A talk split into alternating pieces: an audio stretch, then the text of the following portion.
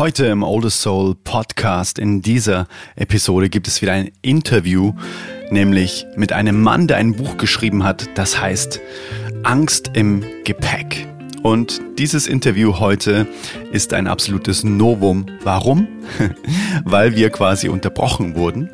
Wir sind stundenlang zusammen auf eine Alm hochgewandert, hatten unser Podcast-Gerät dabei, hatten Mikros dabei, haben uns dann in die Sonne auf eine Kuhweide gelegt und mit Blick über den Tegernsee angefangen zu sprechen, und plötzlich hat dieses Aufnahmegerät einfach schlapp gemacht.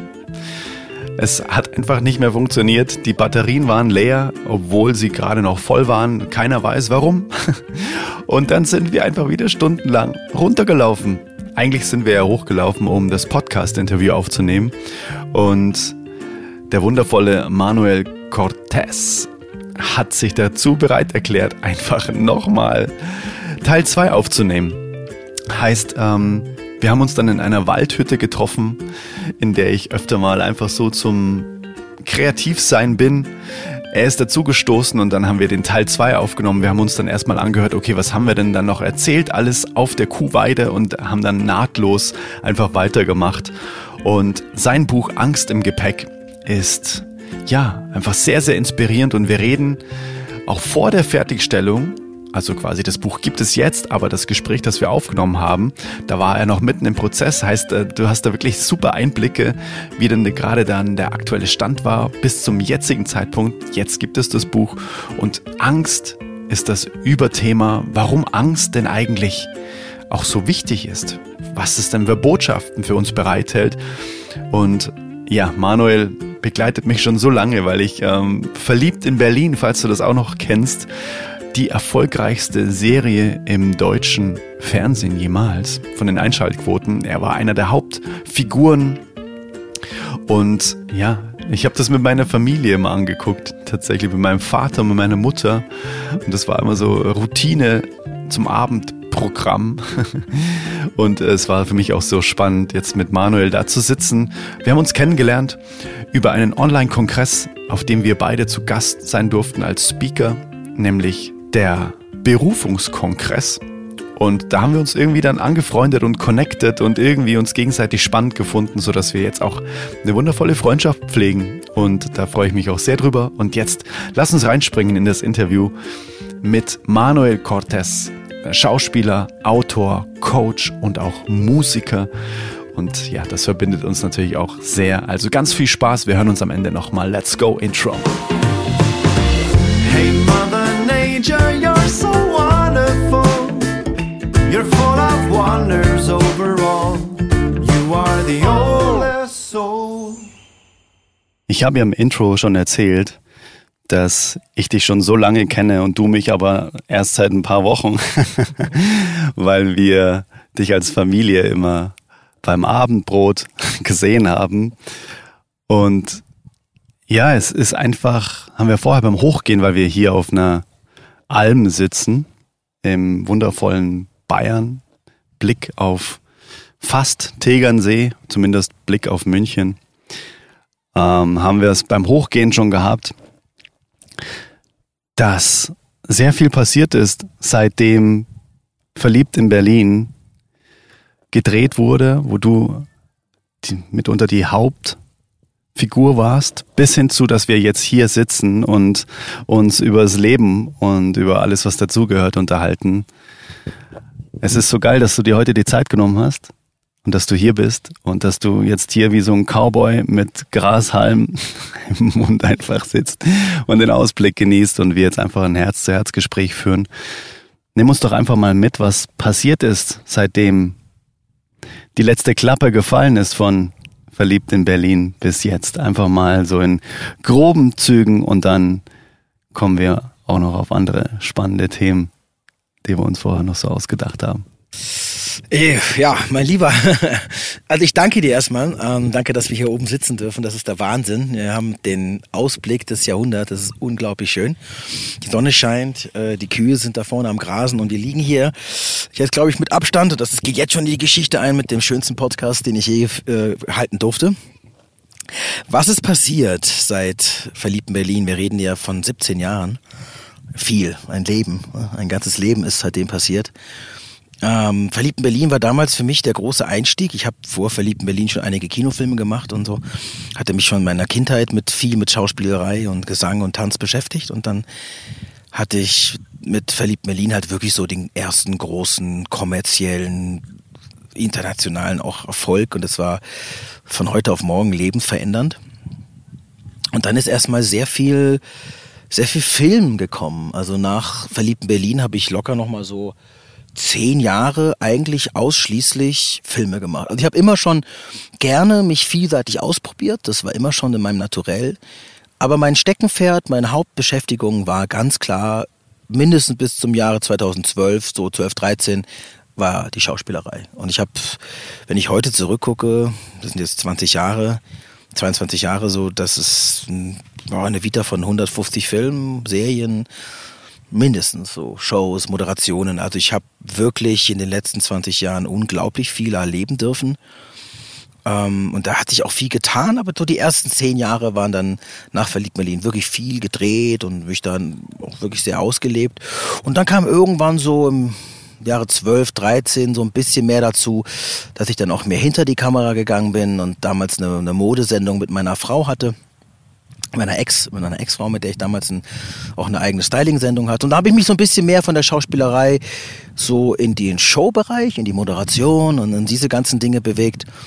Und irgendwann so in den letzten 2, 3 Jahren ist das alles ein bisschen ruhiger geworden, weil ich es auch ein bisschen mehr abgelegt habe, weil ich mich in den letzten 5 Jahren sehr intensiv dann eigentlich mit einem neuen Feld meines Lebens beschäftigt habe. Und zwar mit der Persönlichkeitsentwicklung, der Heilung.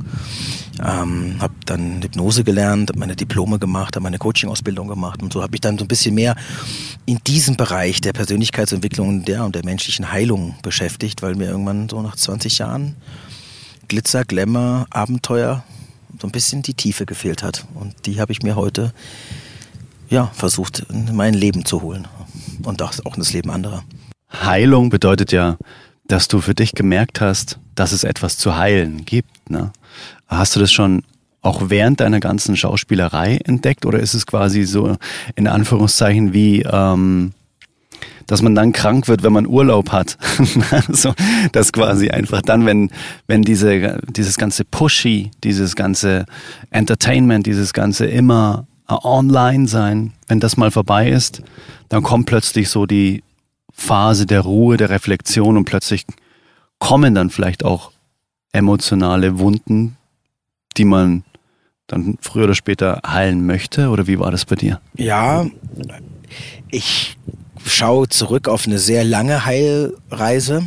Ich habe meine ersten schweren Panikattacken und Angstzustände so mit 20, 21 gehabt. Massiv, also so schlimm. Also eigentlich so mit dem Erfolg von Verliebt in Berlin wurde es richtig massiv. Ich hatte vorher schon immer mal wieder so 2, 3 Panikattacken, auch Körperlähmungen, Zusammenbrüche.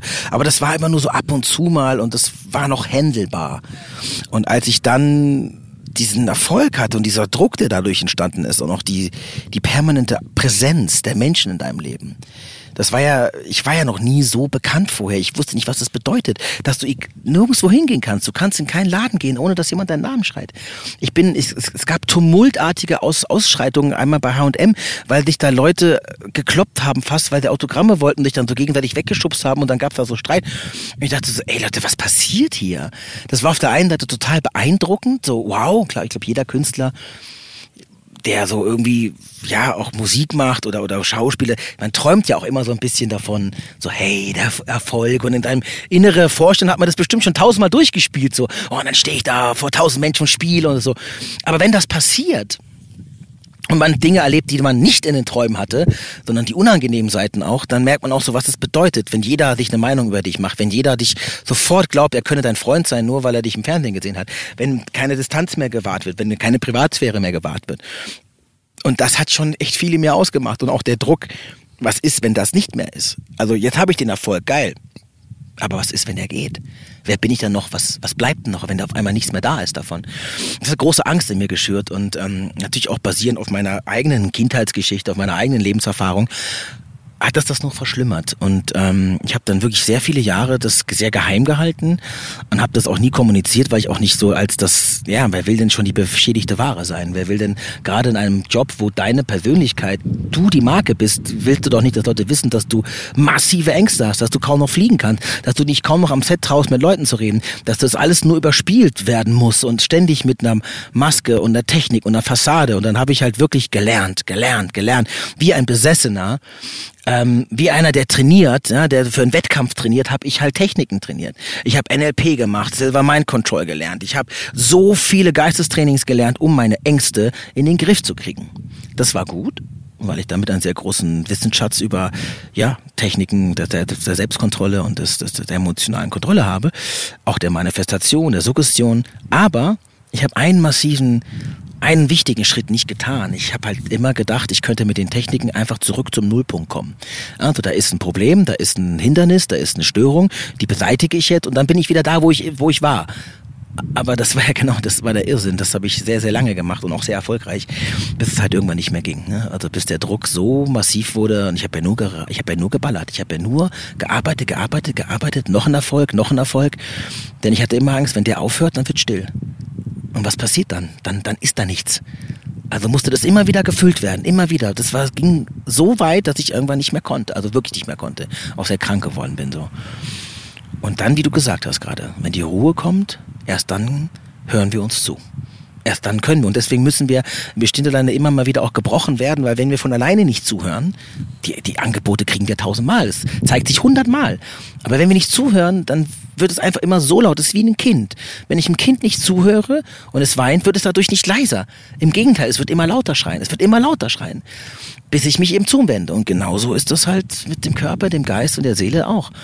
Und erst als ich so am Boden lag, dass einfach nichts mehr ging und ich fix und fertig war, meine Welt in Schutt und Asche lag, wenn man es mal so betrachtet und drastisch darstellt, war ich bereit, auch den nächsten wichtigen Schritt zu tun, denn zu erkennen, es liegt gar nicht mehr in meiner reinen Macht der Kontrolle, sondern ich muss hier ja auch gar nichts bekämpfen.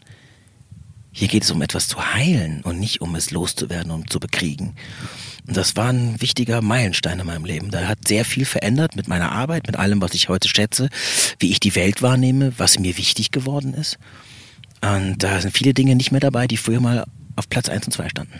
Wow, super spannende Reise. Und es ist ja wie immer im Leben so, dass einfach das Ganze durch etwas durchgehen muss und es gibt keinen Weg außenrum, es gibt keine Abkürzung, gerade im emotionalen Bereich, im Heilungsbereich. Durch die Emotion, durch den Wachstums- oder durch den Schmerz durchgehen und dann wird daraus ein Wachstumsschmerz, weil man einfach in der Phase des Anguckens, des Wahrnehmens, wie wir es vorher gehabt haben, dass sich die Wahrheit über sich selbst erzählen und mal das ganze Konstrukt, was man aufgebaut hat, vielleicht auch mal wegzulassen, das tut erstmal weh und da ist aber immer wieder das größte Wachstums- und Heilungspotenzial dann da drin.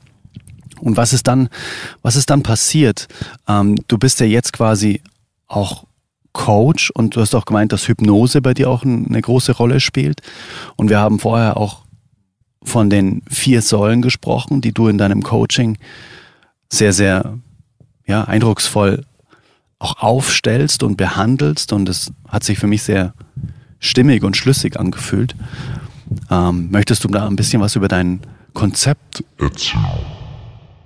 Falls du dich jetzt irgendwie wunderst, dass das jetzt vielleicht anders klingt. Wir sind umgezogen, weil unser Gerät quasi auf der Alm schlapp gemacht hat. Es war zu anstrengend. Die Technik, die begeistert, ja, so ist das. Es war einfach eine zu krasse Wanderung, die wir hingelegt haben. Da hat das Gerät nicht mitgemacht.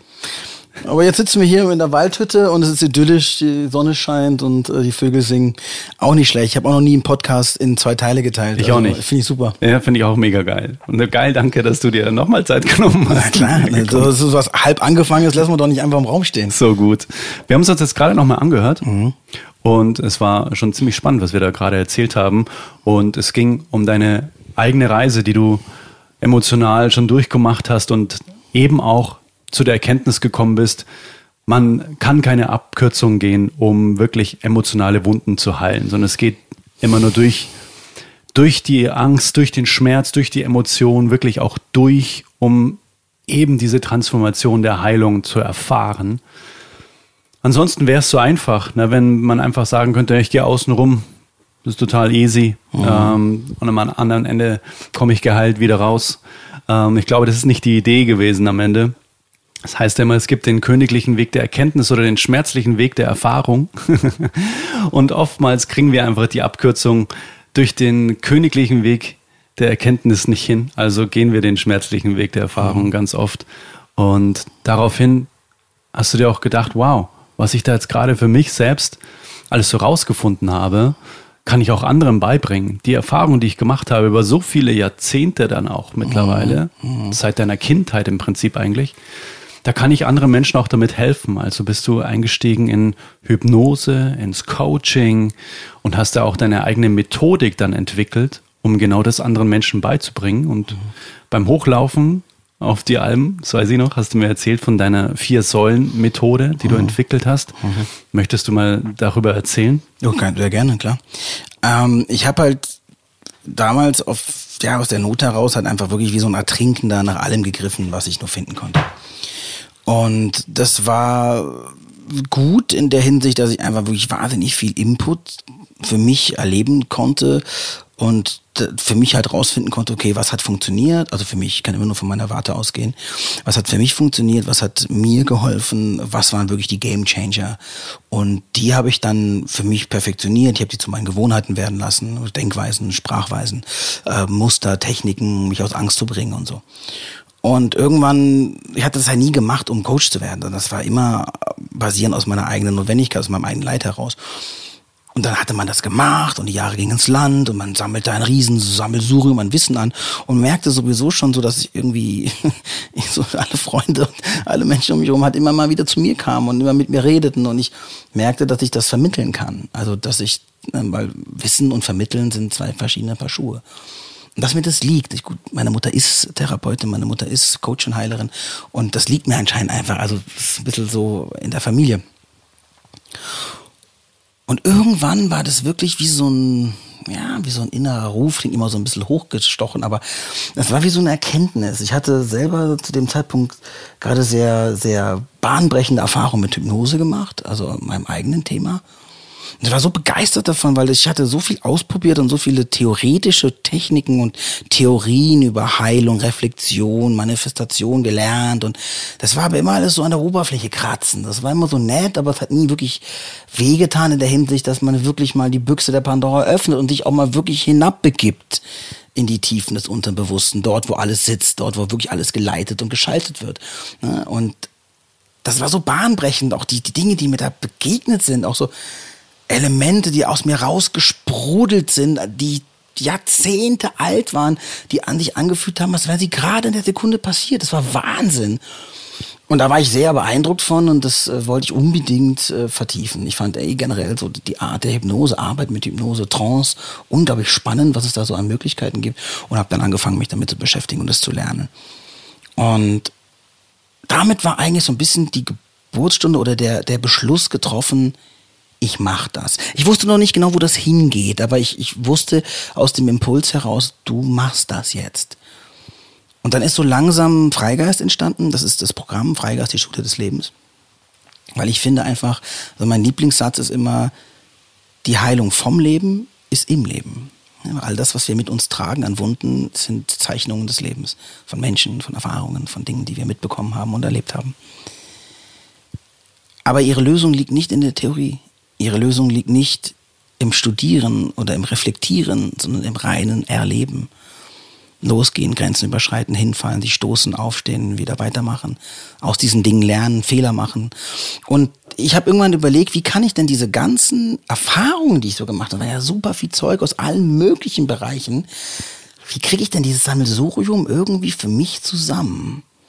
Und da habe ich angefangen zu überlegen, okay, was waren so für mich damals meine wichtigsten Schritte und wie habe ich angefangen und wie würde ich das heute kommunizieren? Und da habe ich die 4 Säulen der Heilung kreiert. Und die 4 Säulen der Heilung basieren auf 4 Grundpfeiler, also eigentlich 3 Grundpfeiler und einem Dach. Kann man sich vorstellen wie so ein klassischer Eingang von so einem römischen Tempel. 3 Säulen und ein Dach. Und alles beginnt mit uns selbst.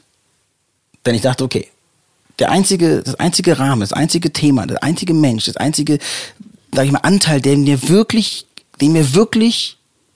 in der Hand haben, den wir verändern können, mit dem wir arbeiten können, den wir auch, wofür wir auch Verantwortung tragen, sind wir selbst. Ausnahmslos. Ob es in Beziehungen ist, in der Arbeit, in der Welt ist, es geht immer nur um deinen Anteil. Du lebst auch in deiner Beziehung nur deinen Anteil, ja, nicht den des anderen. Das wird zwar gerne gemacht, aber es ist nicht der Sinn der Sache. Absolut. Also wenn ich doch mich auf das Effizienteste konzentriere, wo ich wirklich Veränderung schaffen kann, Kontrolle habe, wirklich Einfluss drauf nehmen kann, dann bin ich das. Also beginnt es bei uns selbst. Also beginnt jede dieser Säulen mit einem Selbst. Und das Erste, was passieren muss, ist die Selbsterkenntnis. Also Selbstbewusstsein, sich seiner selbst bewusst zu sein. Und Selbstbewusstsein wird fälschlicherweise ja ganz oft mit einem bestimmten Selbstwert, mit einer großen Brust, mit einem ich bin hier selbstbewusst und so. Aber laut ist noch lange nicht selbstbewusst. Selbstbewusst bedeutet, genau wie das Wort es sagt, man sich selbst seinem eigenen Sein bewusst zu sein. Bewusst heißt aber, dass ich alles an mir kenne. Schatten, Licht, Zweifel, Ängste, Stärken, alles. Mir, meiner eigenen selbst bewusst zu sein. Ein bewusstes Leben, nicht mehr einfach Spielball angelernter Emotionen und Programme, Verhaltensweisen, ja. Immer wieder gleich reagieren, nur weil irgendein Impuls von außen mir eine Emotion triggert und ich sofort auf Autopilot bin. Und noch nicht mal den Ansatz einer Chance habe, mal etwas anderes zu tun. Ja, jemand ignoriert mich, ich reagiere sofort mit beleidigt sein, weil ich das Gefühl habe, nicht ernst genommen zu werden. Damit bin ich wieder in meiner Kindheit, damit bin ich wieder bei meiner Mutter, die mich nie angeguckt hat. Bla, bla, bla. Ich bin immer im gleichen Karussell. Ich bin 42 Jahre alt und benehme mich immer noch wie ein 5-Jähriger. Nicht, weil ich blöd bin, sondern weil es einfach die Programmierung meines Seins ist. Weil das innere Kind noch nicht geheilt wurde. Ja, und das ist auch, ich mag dieses innere Kindarbeit auf der einen Seite sehr, auf der anderen Seite gar nicht. Okay. Weil ich das Bild immer ein bisschen falsch finde, wie es dargestellt wird. Da kann man, das können wir nochmal drauf eingehen, wenn du magst. Also innere Kind, ja, definitiv. Aber das innere Kind ist im Endeffekt nur eine Projektion, das ist nur eine Speicherung. Das ist eine Information. Das ist ja kein wirklich wahres inneres Kind. Sondern wir haben nur verlernt, auf der einen Seite uns einen Zugang zu unseren Emotionen zu schaffen und auf der anderen Seite sind wir so geprägt worden von außen, dass wir glauben, in einem bestimmten System funktionieren zu müssen, dass wir Erwachsensein nennen, was uns immer mehr von uns entfernt. Und das Problem ist, dass wir nämlich nicht begreifen, dass wir gar keine Kinder mehr sind. Wir müssen nicht das innere Kind heilen, sondern wir müssen unseren Erwachsenen mit unserem Kind verbinden. Ja, das ist der Punkt. Ich glaube, das ist auch die Idee. Genau, das ist die Idee, nur das wird nicht immer, also oft ist in diesem Wording immer dieses so, das innere Kind heilen, so, ja, klar, aber das innere Kind muss erstmal verstehen, dass es gar kein Kind mehr ist. So, und dann ist es auch kein inneres Kind mehr.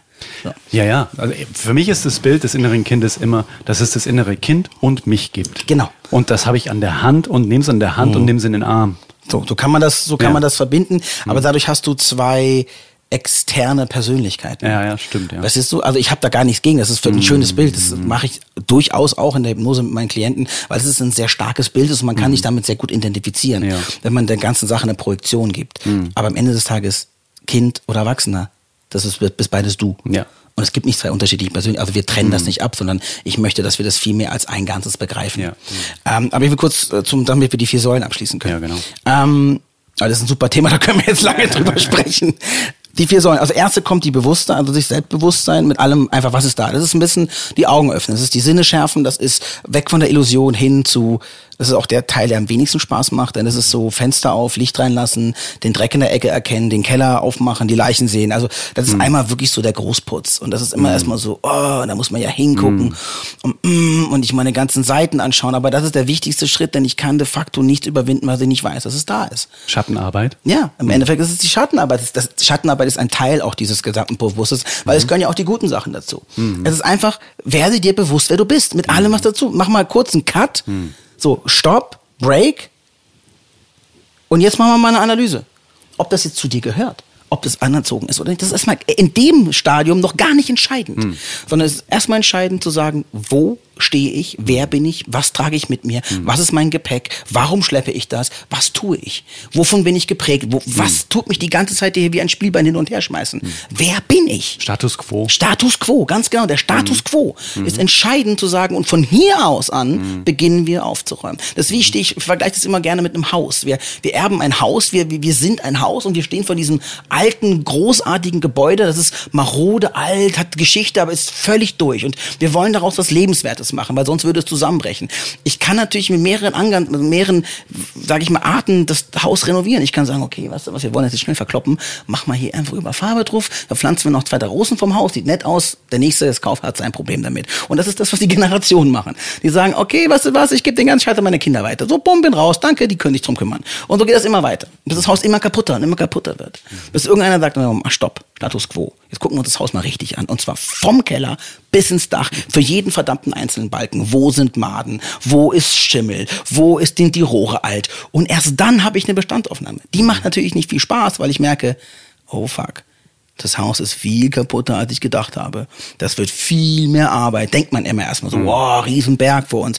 Aber dann beginnst du wie bei jeder Baustelle mit allem, was du tust, in Etappen. Okay, das ist der lebenswichtigste Raum. Das Wohnzimmer zum Beispiel oder das Schlafzimmer. Damit fange ich jetzt an, das ist mein Lebensinhalt. Und dann geht es immer weiter und erst merkst du so, wow, geil, den Raum, den habe ich schon gestrichen. Und hier die Tür, wow, wie schön die jetzt aussieht, wenn die neu geschliffen wurde und es quietscht hier nichts mehr. Geil. Und so macht dieser Prozess Spaß. Aber wir müssen wissen, was wir mit dem Haus tun müssen. Ja, und den Keller machen wir vielleicht noch nicht. Der steht unter Wasser, der ist furchtbar. Dafür müssen wir erstmal alles andere fertig machen. Dafür muss es uns auch besser gehen. Vielleicht müssen wir auch ein bisschen Geld mehr anspannen, nur um ein Beispiel zu bleiben. Also wir renovieren das Haus ja nicht von einer Sekunde auf die andere. Das sind Etappen. Aber ich kann das Haus nicht renovieren, so dass es langhaltig für nächste Generation, für die Nächsten, die kommen werden, wieder ein Heim ist, ohne es einmal komplett einzureißen. Und das ist dieser Status Quo, das ist das Selbstbewusstsein. Das ist eine richtig geniale Metapher eigentlich, weil es spricht so, es hat so viele Parallelen zu dem, wie es wirklich ist. Einfach die Dinge, die uns über Generationen hinweg einfach übergeben werden. Und wie du sagst, ne, da haben unsere Großeltern, Eltern einfach mal Farbe drüber gemacht und haben gesagt, scheiß drauf, Hauptsache es sieht schön aus. Das macht man halt so, ja.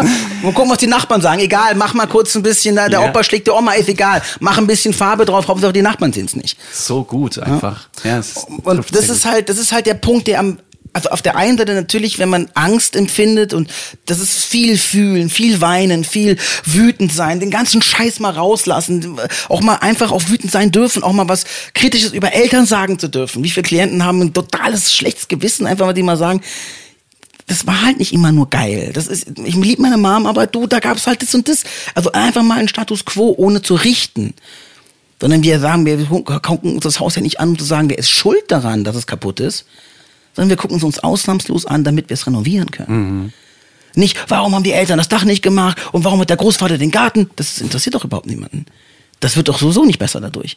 Sondern wir wollen ja aus diesem Haus etwas völlig Neues machen. Und lösen uns aus dem ganzen Kasperle-Theater. Und sagen, stopp, das wird ein Heim. Das wird ein heiliger Ort. Das wird der Ort, an dem auch neue Generationen wieder von Null anfangen können. Dafür müssen wir es einreißen. Und das erhalten, was wertvoll ist. Und das ablegen, was verrottet ist. Und dann bauen wir ein neues, nach unserer Vorstellung, nach unserer Kraft, nach unserer Vision und nach unserer Vorstellung. Das ist der zweite Seite. Ja? Das ist das Selbstvertrauen. Denn wir beginnen auf uns, auf unsere Fähigkeiten, auf das Leben, auf das Universum, auf die Kraft, auf die Fähigkeit der Heilung zu vertrauen. In uns, in unser Leben, hinauszugehen, zu sagen, ja, ich kann das streichen, ich habe eine Vision, ich habe einen Gedanken. Plötzlich ist eine Inspiration da, wie ein Leben in Glück, in Freiheit, in Freude sein könnte und basierend auf diesem Bild und dem Vertrauen, dass ich das kann, dass in mir alles ist, was ich dazu brauche, rausgehe und lebe. Dann fülle ich das Haus mit Leben. Und das kann ich alles nur durch die dritte Säule. Das ist nämlich die Selbstliebe. Und die Selbstliebe ist der Kern, der alles zusammenhält. Denn die Selbstliebe ist die Energie, die wir uns freiwillig zufließen lassen, weil wir denken immer, Liebe wäre etwas, was wir erschaffen, was wir verdienen, was wir irgendwie leiten müssen. Liebe ist nichts. Liebe gibt es nicht. Also Liebe ist das Wort für eine Energie, die immer vorhanden ist. Es ist wie Luft, es ist wie Sonnenstrahlen. Liebe ist einfach eine reine Energie. Und der Mensch kann nur eins tun, er kann entweder Liebe fließen lassen, er kann Liebe geben, er kann Liebe wirken lassen, er kann Liebe in sein Leben aufnehmen oder er kann es blockieren, er kann sie verkümmern, er kann sie perversieren, er kann damit viele Dinge machen. Energie kann ich in alles umwandeln. Ich kann die größte Liebe in den größten Hass verwandeln, es bleibt die gleiche Energie. Liebe und Hass gehen Hand in Hand, also das ist dieselbe Energie, nur dass ich sie transformiert habe. Also ich kann entscheiden, ob ich Liebe fließen lasse, dafür ich kann einen Baum genauso lieben wie einen Menschen. Das ist von der Energie her kein Unterschied, nur dass ich natürlich aus meinem Verstand, aus der Verbindung zum Menschen einen anderen Wert gebe. Die Energie ist die gleiche. Das heißt, ich beginne mit der Selbstliebe und deswegen wird das auch so oft so diese ganzen Selbstliebe-Seminare und Kurse, ist super gut, da gibt es ganz viel Tolles. Aber ganz oft ist es so, als wäre das was Fremdes. Als müssten wir erstmal lernen, Liebe wieder an uns dran zu lassen. Das Einzige, was wir tun müssen ist oder können, ist zu entscheiden, dass wir lieben wollen. Und einfach Liebe fließen lassen, denn für Liebe müssen wir nichts tun. Das ist aber so einfach. Das Problem ist, das lässt sich auch nicht gut verkaufen. Das lässt sich auch nicht, ich sage du ganz ehrlich, Liebe, das ist nur eine Entscheidung. Mach die Augen zu und leg die Hand auf die Brust, auf dein Herz und Liebe. Hä, wie? Ja, das war's schon. Mehr musst du gar nicht machen. Klar, kann natürlich sein, dass dir dahin erstmal ganz viele Widerstände entgegenkommen. Du merkst eigentlich so leicht, aber gelebt gar nicht. Und dann begegnest du deinen Widerständen. Und dann beginnen wir wieder bei Status Quo. Schauen uns die Widerstände an, vertrauen auf unsere Fähigkeiten, auf unsere Heilung, gehen in die Liebe und dann dreht sich das immer wieder. Und das machen wir Tag für Tag. Bei jedem Hindernis, bei jeder Blockade, bei allem Thema wenden wir das immer wieder an. Und über allem ist das Dach. Die 3 Säulen, Selbstbewusstsein, Selbstvertrauen, Selbstliebe. Und oben drüber ist die Selbstheilung. Denn die Selbstheilung beginnt schon im allerersten Sekunde. Deswegen ist sie auch über alle 3 gespannt als Dach. Denn Selbstheilung beginnt schon in der Sekunde, wo du aus Leid getrieben sagst, ich kann nicht mehr. Wo du die Hand ausstreckst und sagst, kannst du mir helfen? Oder weiß jemand eine Lösung? Ich will doch nicht mehr weitermachen. Und das ist schon Heilung. Das ist noch nicht die Genesung, aber es ist die Heilung. Das ist die Selbstheilung, die Kraft, die dahinter steckt, die du auch genauso mit der Selbstliebe verbinden kannst, denn es ist dasselbe, es ist dieselbe Energie. Und das ist so mein Konstrukt, wie ich das eigentlich jetzt über die letzten Jahre ganz gut aufbaue. Und ersten Phasen der Coaching ist natürlich immer erst im Status Quo, erstmal dann Stärken des eigenen Wertes, Vertrauen in die Fähigkeiten, dann 1 und 2 verbinden, ne? Also was habe ich entdeckt? Okay, was muss ich denn tun, um das zu überwinden? Ne? Ich sehe die ganzen Hindernisse und sage, okay, schau, dann bleiben wir wieder beim Haus. Okay, krass, ich sehe die Balken, sind alle marode, Teppiche, Böden, alles. Okay, was muss ich denn dafür lernen? Streichen kann ich schon. Okay, damit kann ich anfangen. Super, okay, streichen kann ich, das mache ich. Ja, aber ich muss irgendwann die ganzen Dielenboden raus. Das kann ich nicht. Okay, was muss ich dafür tun? Kann ich das lernen? Oder hole ich mir da Hilfe? Denn kein Mensch hat gesagt, dass wir dieses Haus alleine renovieren müssen. Und da sage ich, nee, ganz ehrlich, Bodenlegen ist nicht, das kann ich nicht, das liegt mir nicht. Und es wird jetzt Jahre dauern, bis ich dieses Bodenlegen lerne. Warum? Ich gehe einfach zu einem guten Dude und sage, ey, du bist der beste Bodenleger, den ich kenne und ich brauche dabei Hilfe. Können wir das zusammen machen? Und sagen, ja, let's do it zusammen. Und auf meinem Weg der Heilung hatte ich verschiedenste Bodenleger. Also Menschen, die mir geholfen haben, die mir ihre Technik beigebracht haben, die mich wieder ein kleines Stück begleitet haben auf meinem Weg. Renoviert habe ich das Haus selber, aber die haben mir gezeigt, wie es geht. Gib doch mal ein ganz kurzes Beispiel für Bodenleger. Was könnte denn das metaphorisch jetzt eben sein? Für Ein Coach, ein Trainer, ein Vertrauter, ein Lehrer, ein Mentor. Und was ist der Boden in dem Fall? Der Boden bist du. Alles, worüber wir sprechen, bist du. Also das Boden ist nur ein Synonym für eine weitere Hürde, ein Hindernis, eine tiefe Blockade, ein Trauma. Es kann alles sein. Ja, nenn das Haus. Das Haus ist ja nur ein Bildbild für dich und deine Seele. Klar. Das heißt, es gibt verschiedene Baustellen, verschiedene Traumata, verschiedene Erfahrungen, Glaubenssätze. Ja. Und die haben verschiedene Tiefen und ja, gravierende Wirkung auf unser Leben.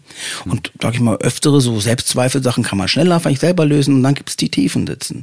Die Sachen, die auch im Keller liegen vielleicht. Und sage, oh, die ganze Elektrik ist kaputt. Das heißt, das ganze System. Und da gibt es Dinge, die können wir gar nicht alleine.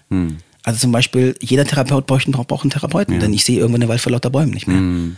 Ich brauche immer einen, der von außen guckt und sagt, ja, da ist doch das Problem. Ich konnte es nicht sehen. Also ich heute noch gehe nach wie vor regelmäßig zu meinen eigenen Therapeuten, zu meinen eigenen Trainern, so, weil wer im Stillstand ist lebt nicht mehr. Ich habe ja genauso meine Themen und hat man Beziehung, dann hat man eine Frage, dann kommt man nicht weiter. Dann sagt man, okay, dann gehe ich zu jemandem, hab meine Vertrauten und sagt, du guck mal. Und oft geht das schnell, dann sagt er, Manö, guck doch mal, da, ah. Jetzt, wo du es sagst, sitzt es mir nackt auf dem Gesicht, aber ich habe es nicht gemerkt. Ja. Ja, weil wir natürlich auch Menschen sind, wir Egos haben, wir immer wieder stolz auch mal uns in den Weg kommen und so. Also die Dinge, die uns dann hindern, dieses Haus so frei zu machen, wie wir es gerne hätten. Ja, aber ne, also diese Baustellen, diese Dinge, die dem Haus als Beispiel jetzt kaputt sind, das sind unsere Themen, unsere Geschichten, unsere Traumas, unsere Zweifel und Ängste. Und manchmal kann ich das selbst und manchmal reicht ein Buch oder ein YouTube-Video oder eine Inspiration und manchmal... Und das ist meistens bei den gravierenden Dingen, brauchen wir Hilfe. Denn ich wäre auch nicht so vermessen, würde die Elektronik meines Hauses selber verlegen. Das kann man machen, das kann aber auch mächtig in die Hose gehen. Und es geht auch viel schneller. Und warum hole ich mir nicht jemanden, der mir dabei hilft? Ja. Denn Hilfe, die Hand aufzunehmen, aufzuhalten, sagen, ja, ich brauche Hilfe, ist der erste Schritt zur Anerkennung unserer Thematik. Und damit steht sie schon bereits im Raum. Hm. Damit wurde sie schon mal anerkannt, ausgesprochen und hat die Möglichkeit zu sein.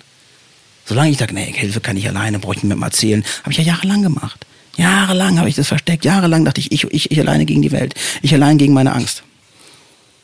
Das hat mich nur im Kreis getrieben. Bin nirgendwo hingekommen. Und erst, als ich nicht mehr konnte, ich hatte das leider sehr, sehr gut gekonnt, deswegen habe ich das sehr lange gemacht und habe krass viel einstecken müssen. Mhm. Nur um eins zu erreichen, eigentlich nur um mich zu brechen. Mhm. Und dann habe ich mich endlich die Hand aufgemacht und gesagt, kann mir bitte jemand helfen? Und dann ging es von ganz alleine. Der berühmte Leidensdruck muss hoch genug sein, ne? Leider ja. Es gibt, wie du vorhin gesagt hast, so schön den Erkenntnisweg. Den gibt es schon auch. Es ist nicht so, dass es den nicht gibt. Vor allem wird der immer präsenter, so mehr, umso weiter wir auf diesem Weg sind. Also wir müssen nicht mehr, sage ich mal, mit jedem einzelnen neuen Level so bluten und leiden und das ist der Anfang. Das ist so raus aus der Materie, raus aus der Menscherfahrung. So, da sind wir wirklich so, boah, schwer beladen. Aber das ist ein Anfang. Wenn wir merken, wir gehen diesen Weg, dann sind die Phasen manchmal intensiv, aber viel kürzer. Viel, da reicht ein Impuls. Da merkst du ganz, fuck. Und wo du dich Leid, wenn man eigentlich genau betrachtet, ist Leid eigentlich immer nur die Gegenwehr einer gegebenen Situation, weil ich sie ablehne, weil ich nicht will. Ich kann jetzt eine Krankheit nehmen, ich kann einen Umstand nehmen, ist egal, aber ich sage, ich will den nicht und deswegen leide ich. Ich kann auch mit einer Krankheit glücklich und okay sein. Wenn ich sie anerkenne, sage ich, okay, ist vielleicht nicht schön, aber ist möglich. Ich habe das bei meiner Mutter, die viele Jahre lang oft sehr schwer krebskrank war, erlebt, wie dieser Mensch lebt und lebt und lebt und lebt und eigentlich alle sagen, ey, die stirbt gleich, die stirbt gleich, die stirbt gleich, hat es aber nicht vorgehabt. Ja, das war jetzt nicht immer leicht und es war auch nicht ohne Schmerz, aber es war ohne Leid. Schmerz und Leid sind zwei verschiedene Paar Schuhe. Also Schmerz ist eine körperliche Reaktion, die kann man kontrollieren. Schmerz kann man lernen, auch zu überwinden. Leid ist das Verzagen, ist das Verzweifeln, ist das Ablehnen von Situationen, egal was es ist. Und das machen wir so lange, bis wir sagen, ich kann nicht mehr. Und dann mache ich was? Ich mache das, was ich schon vor 20 Jahren hätte tun können, mich akzeptieren, dass ich es habe. Um mich endlich dem zu widmen, damit ich es loswerden kann, damit ich damit leben kann. So. Annahme. Ja, voll. Unfassbar großes Thema. Ja, das ist gar nicht so leicht manchmal. Nee, natürlich ist es nicht leicht. Wow. Unfassbar. Dein tiefgründiges Wissen und ohne, dass wir uns darüber unterhalten haben, ist schon super spannend, was wir für gleiche Themenansätze haben. Auch was du vorher gerade noch gesagt hast mit jeder ist für seinen Part, egal in welcher Beziehung er steckt. Und wir stecken in Hunderten und Tausenden Beziehungen zu unseren Tieren, zu Natur, zu Mama, Papa, Cousine, Partner. Das sind ja Freunde. Das sind und alles. Zu uns selbst, das ist eigentlich der wichtigste Teil. Ne? Und zu uns selbst. Ohne Frage, ja. Und genau das ist das, was wir kontrollieren können. Die Beziehung zu uns selbst und eben auch unseren Anteil, den wir in jeder einzelnen Beziehung haben. Ne? Jede einzelne Beziehung besteht ja immer nur aus zwei. Ja, aus zwei Parts. Ist so, richtig. Ja. Und aus keinem mehr. Und wenn wir uns dessen bewusst sind, hey, ich bin für meinen Part verantwortlich und für sonst keinen, bringt meiner Meinung nach da so eine unglaubliche Leichtigkeit in alles rein.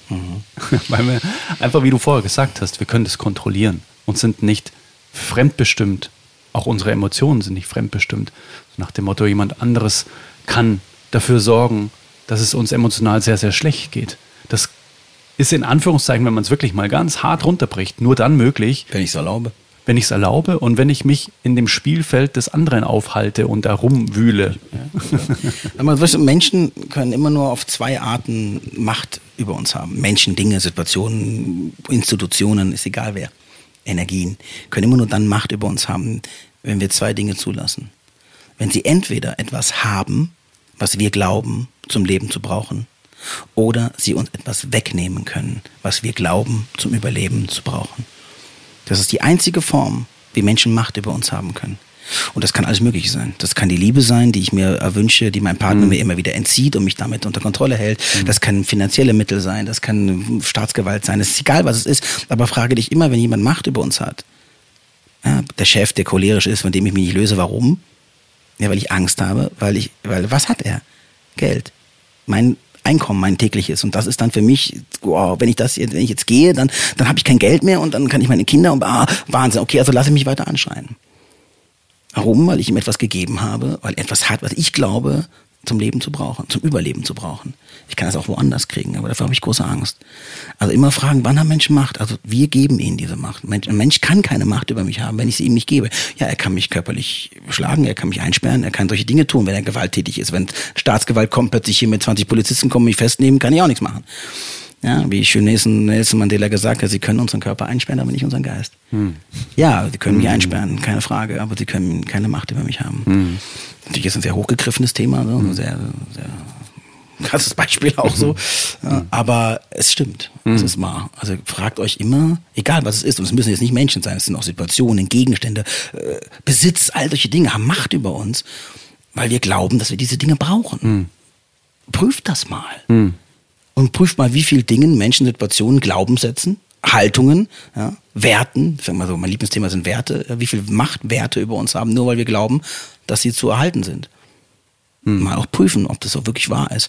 Und dann können wir selbst definieren, wem geben wir Macht und wem erlauben wir es, dass wir so stark emotional auf ihn reagieren. Hm. Das sollten wir eigentlich nur auf uns selbst tun. Hm. Super spannend. Ja, ich glaube, irgendwann kommen wir früher oder später genau an den Punkt, wo wir uns quasi auf uns rückbesinnen und uns rückverbinden mit dem, wo wir herkommen, mit der Natur. Und wie du vorher gesagt hast, ich glaube, erinnern ist das einzige richtige Wort. Weil das ist alles da. Wir müssen uns nur daran erinnern. Ja. Das Schwierige bei dem Erinnern ist, dass wir die Illusion dadurch verlieren müssen. Denn wir müssen uns an das erinnern, was wirklich mal gewesen ist. Und dafür müssen wir den Weg freimachen. Dafür muss ein Zugang sein. Ne? Also es ist alles da, in vielen Menschen ist alles verborgen, nur der Weg dahin ist so verschüttet, der ist so überlagert, so, und das ist die Aufgabe, und das ist natürlich auch die Aufgabe für jeden einzelnen Menschen als Symbol zu sein, es einfach nur vorzuleben. Denn umso mehr Menschen bestimmte Dinge vorleben, umso mehr werden sie Wirkung tragen. Das ist überhaupt keine Frage. Also kann jeder eigentlich mit der Arbeit an sich eine Arbeit für alle tun. Dann heile ich mich, heile ich die Welt. Das ist so, und wenn jeder das tun würde, also wenn jeder bei sich bleiben würde, wenn jeder seinen Anteil verändert, hätten wir die ganze Welt verändert. Ohne Frage. Ohne Frage. Ist natürlich eine schöne Utopie, aber es ist ein trotzdem guter Gedanke. Mhm, finde ich auch. Ja. Mhm, finde ich auch.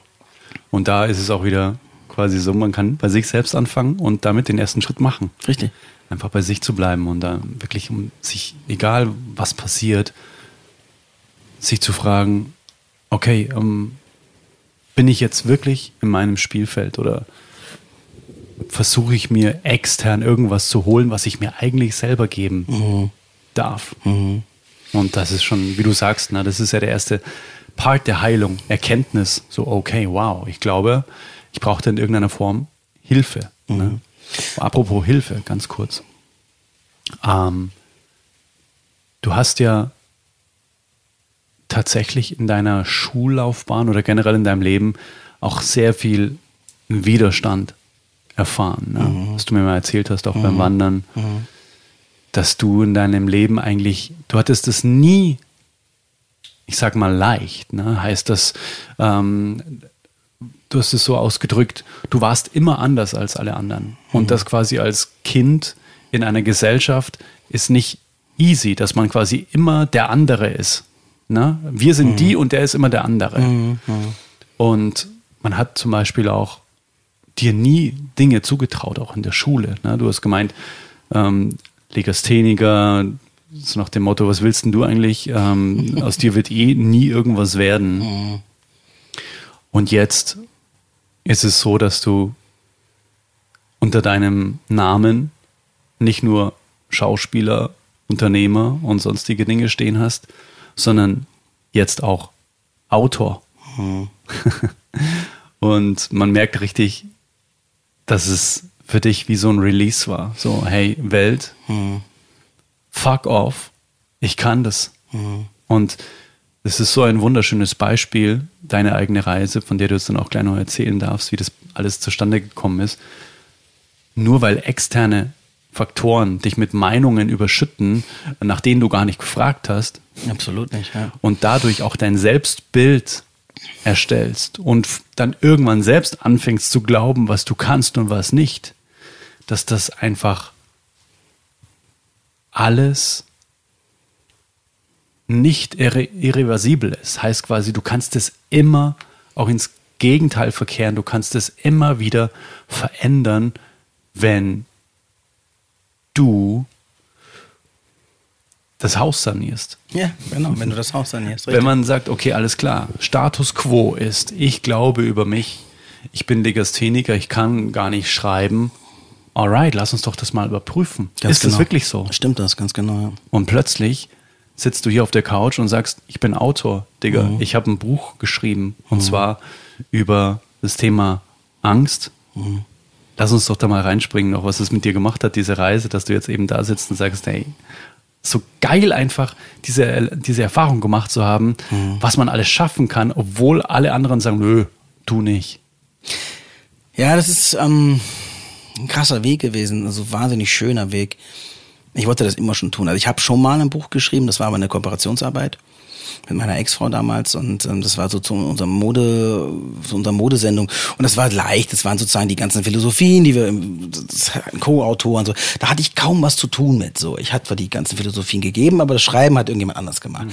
Und ich habe schon beim ersten Buch gemerkt, was für eine krasse Sehnsucht ich habe, das eigentlich zu schreiben. Und ich wollte eigentlich, als wir den ersten Buchtitel unterschrieben haben, unbedingt schreiben. Und dann fing es auch schon an, dass ich da auch schon so, ja, nee, lass uns mal bitte jemand anderen das schreiben, wir geben nur die ganzen Infos, jemand soll das für uns schreiben und so hat es meine Frau hauptsächlich, meine Ex damals geschrieben und ich hatte überhaupt keinen Raum, das zu tun, die hat sich da sehr reingesetzt so. Und ich hatte dann einmal was geschrieben und das wurde dann gleich zerrissen und viel zu viel und dann war ich gleich wieder so, zurückgerudert und gleich, ja, okay, komm, lass das Ding schreiben, ist egal und war sofort wieder in meinem alten Muster und das hat mich extremst gewurmt und ich bin dann immer so, was ist immer in die Buchhaltung, das war ein sehr erfolgreiches Buch, das ist Stiegel Bestseller, Platz 8 und 10 und der Top 10 und bla und so.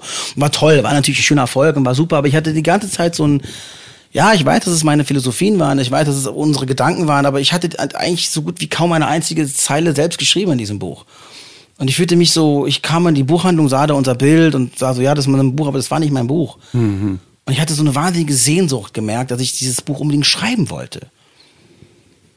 Und dann bin ich damit eine Weile lang schwanger gegangen und dann umso mehr diese ganze Coachingarbeit kam und so, habe ich gemerkt, Moment mal, da gibt es dieses ungeborene Kind, da gibt es diesen Willen, diesen wahnsinnigen tiefen Wunsch zu schreiben. Weil es natürlich auch dieses große Konflikt meiner Jugend gab, also meiner Kindheit. Ich war extrem fantasievoll, ich war sehr schnell, sehr, sehr, habe immer meine eigenen Gedanken gehabt, habe halt viel hinterfragt in meinem Leben und hatte halt auch diese Form von Legasthenie. Ich habe so eine ganz bestimmte ausgeprägte Form davon und das ist so, das war halt, damals hat das keiner gewusst. Das war einfach nur, okay, der Junge kann nicht reden, der kann nicht schreiben. Das ist genauso wie verhaltensgestört. Die wollten mich zweimal auf die Sonderschule schicken. So. Und dabei bin ich hochgradig intelligent. Also, so wenn man jetzt auch mal so diese ganzen IQ-Tests und Bullshit und so. Also, das ist totaler Blödsinn. Und das war so manifestiert. Und ich erinnere mich, ich hatte in meiner ersten oder zweiten, nee, wann war das? Dritte Klasse oder so. Wo man halt so anfängt, so kleinere, so Geschichten und Referate zu schreiben. Sowas. Dritte oder vierte Klasse, ich weiß nicht genau.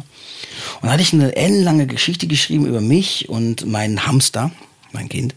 Wie wir so Abenteuer erleben im Ballon und über die Alpen fliegen und so. Und das war für mich so, wow, seitenweise habe ich dann das so in der Hand geschrieben und so.